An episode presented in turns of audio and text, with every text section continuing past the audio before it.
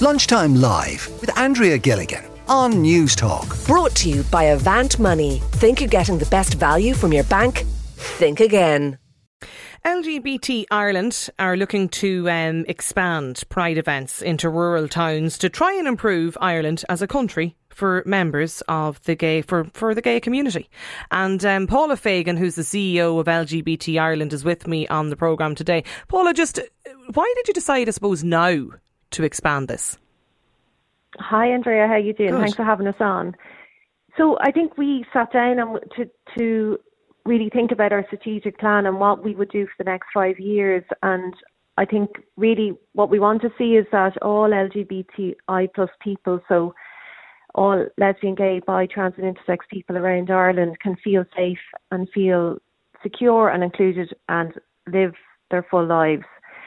So one of the things that I suppose can help with that, I think Pride for Prides are a time on the calendar where people can reflect on well, are they being inclusive? Are they thinking about their LGBTI neighbour, their colleague, their friends? Are they do they feel included in the village where they live or wherever it is they live across Ireland? So it's a great opportunity for everyone really to think about LGBTI inclusion and what each of us can do to make sure that people that we know and don't know Mm. feel feel supported wherever they, they live in Ireland. Uh, Kieran is on the line as well, Paula. Kieran is from West Cork. Um, can you tell us, Kieran, a little bit about your story or your experience?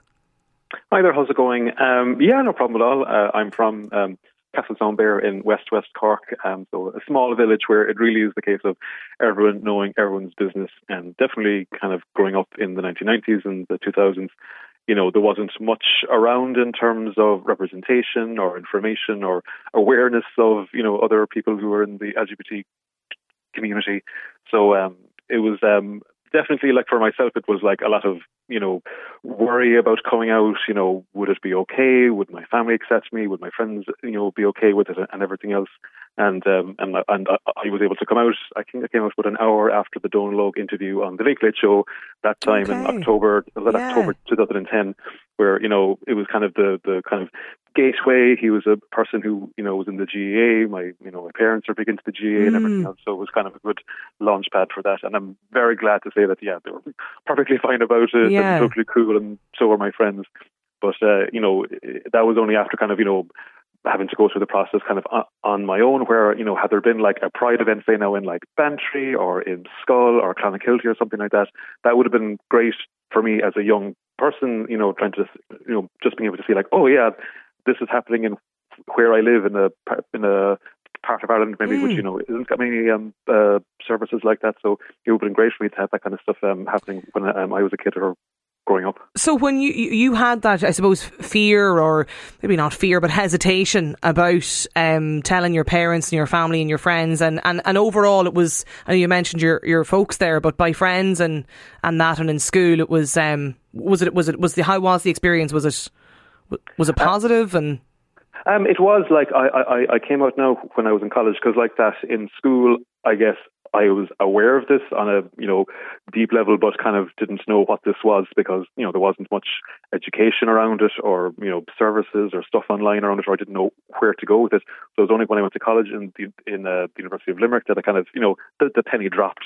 And um, yeah, when I came home, it was it was great um, to to be able to come out to my family. And like my eldest sister was like, "We knew already for ages. Why didn't you tell us sooner?" So, and often most cases they're ahead of you on on, on the curve with this. So it's been, and even when I canvassed for marriage equality in Castletownbere back in May 2015, like, and I was going knock. You're knocking on doors of strangers. That was going to like primary school teachers I had, or you know, you know, people that sing in, in mm. the choir with, with my mother and stuff like that. And like, you know, nine times out of ten, people were like voting yes, absolutely, no problem at all. There was one or two cases now where people were like voting no. Um, uh, but beyond that, it was like overwhelmingly, and it but was like you know yes and positive. So that was Yeah. a nice reassurance for me for this area So- that, that, that I call home. So we, we, we, we've come, and I was just going to bring that up, like a long way, you know, since since 2015, um, on on on marriage equality and other social issues here. Um, Is rural Ireland is it still far behind? Like in terms of now holding um, LGBT Ireland more pride events in, in rural towns? Like, do you think there's still a need for that, Kieran? Uh, of course, of course. Um, you know, f- like for me, uh, the the biggest reason to have those kind of events would be for those you know young people who are you know like that you know, we'd all like to live and you know have family and friends who are supportive, and there are, but there are many people who are, you know, they just don't know, you know, how people are going to receive them when they do come out, and but being able to know that there are other people celebrating that they're queer, you know, you know, coming together to hang out, like that would have been like an, an enormous thing for me just growing up to know that there are other people who are happy in the skin that they're in and whatever uh, sexuality that they are, and that there's you know straight people who are you know happy to host them and have these events.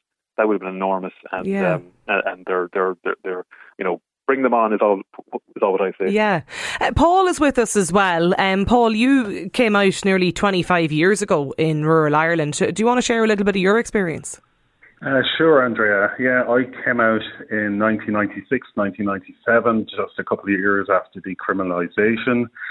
Um, I was very much the only gay person whom I knew in the school for certain.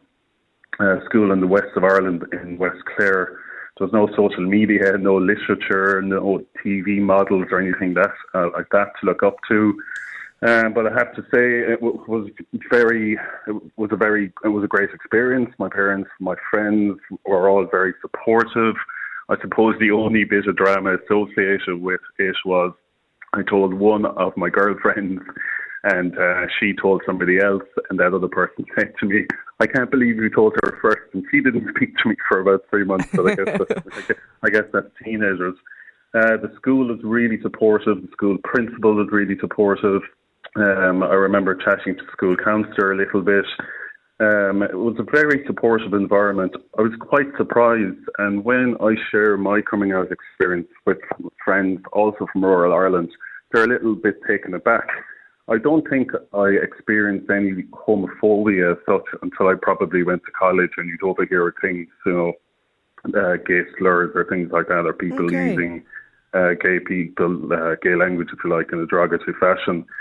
Um, but just to, I suppose, to echo what Kieran, Kieran said there, pride is essential if it's rolled out across the country, and I really think it's, it, it, it's really important. Visibility is key. It's like we want to be seen.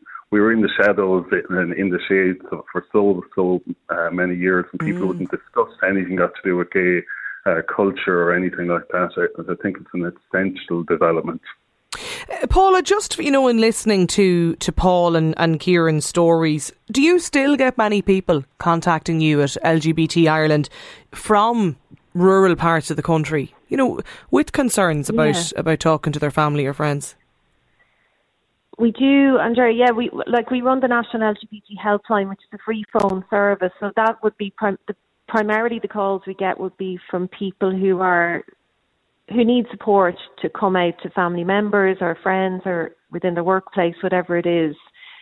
So it's still there's still a lot of stigma there, both externally as as as being mentioned, you might overhear things that then set you back. You know, you start to think about that, and it, and it can. We hear stories of people who are set back for years because they've overheard um, derogatory remarks and so on. So I think you can't underestimate that, and people really do still need support to come out. The stigma's still there, so that's important to say that our helpline is available and it is free phone. Yeah, Uh, I know that's something, Kieran, we've talked about before, like your experience of, you know, homophobic slurs and, and, and commentary. Like, so it is, it's, it, it is still very much there. It didn't end in 2015. No, absolutely not. I think people thought with 2015 it was like you know mission impossible, job done, and as we've seen over the last year in kind of the, in you know with, uh, with the with the news, with the tax and everything else, that, that these services still are needed. There still is a long way to go to kind of you know educate people, but also to provide the support for people you know who need to come out and maybe they have a challenging family situation, or maybe they just want some help about you know uh, with you know, about how to do it. So the services that you know Paula and her colleagues are providing are still needed, very much so. When, Paula, will the, will the first event take place? Well, this event's obviously taking place now all up and down the country, which is fantastic. So really, our our role in that is to to bring people together to talk to key stakeholders like the volunteer committees that run prides in different areas to see what we can help to do, to see where we can expand, to make sure that things are happening around the country, not just in, in the bigger, larger towns and cities. So really, our first job is to, to start to talk to people and convene meetings um, and work with our partners to see what we can do and where we can fill the gaps. Paula Fagan, CEO of LGBT Ireland. Paul and Kieran, listen, thank you for getting in touch and sharing your experience and joining us here on the programme. Lunchtime Live with Andrea Gilligan. Brought to you by Avant Money. Weekdays at midday on Newstalk.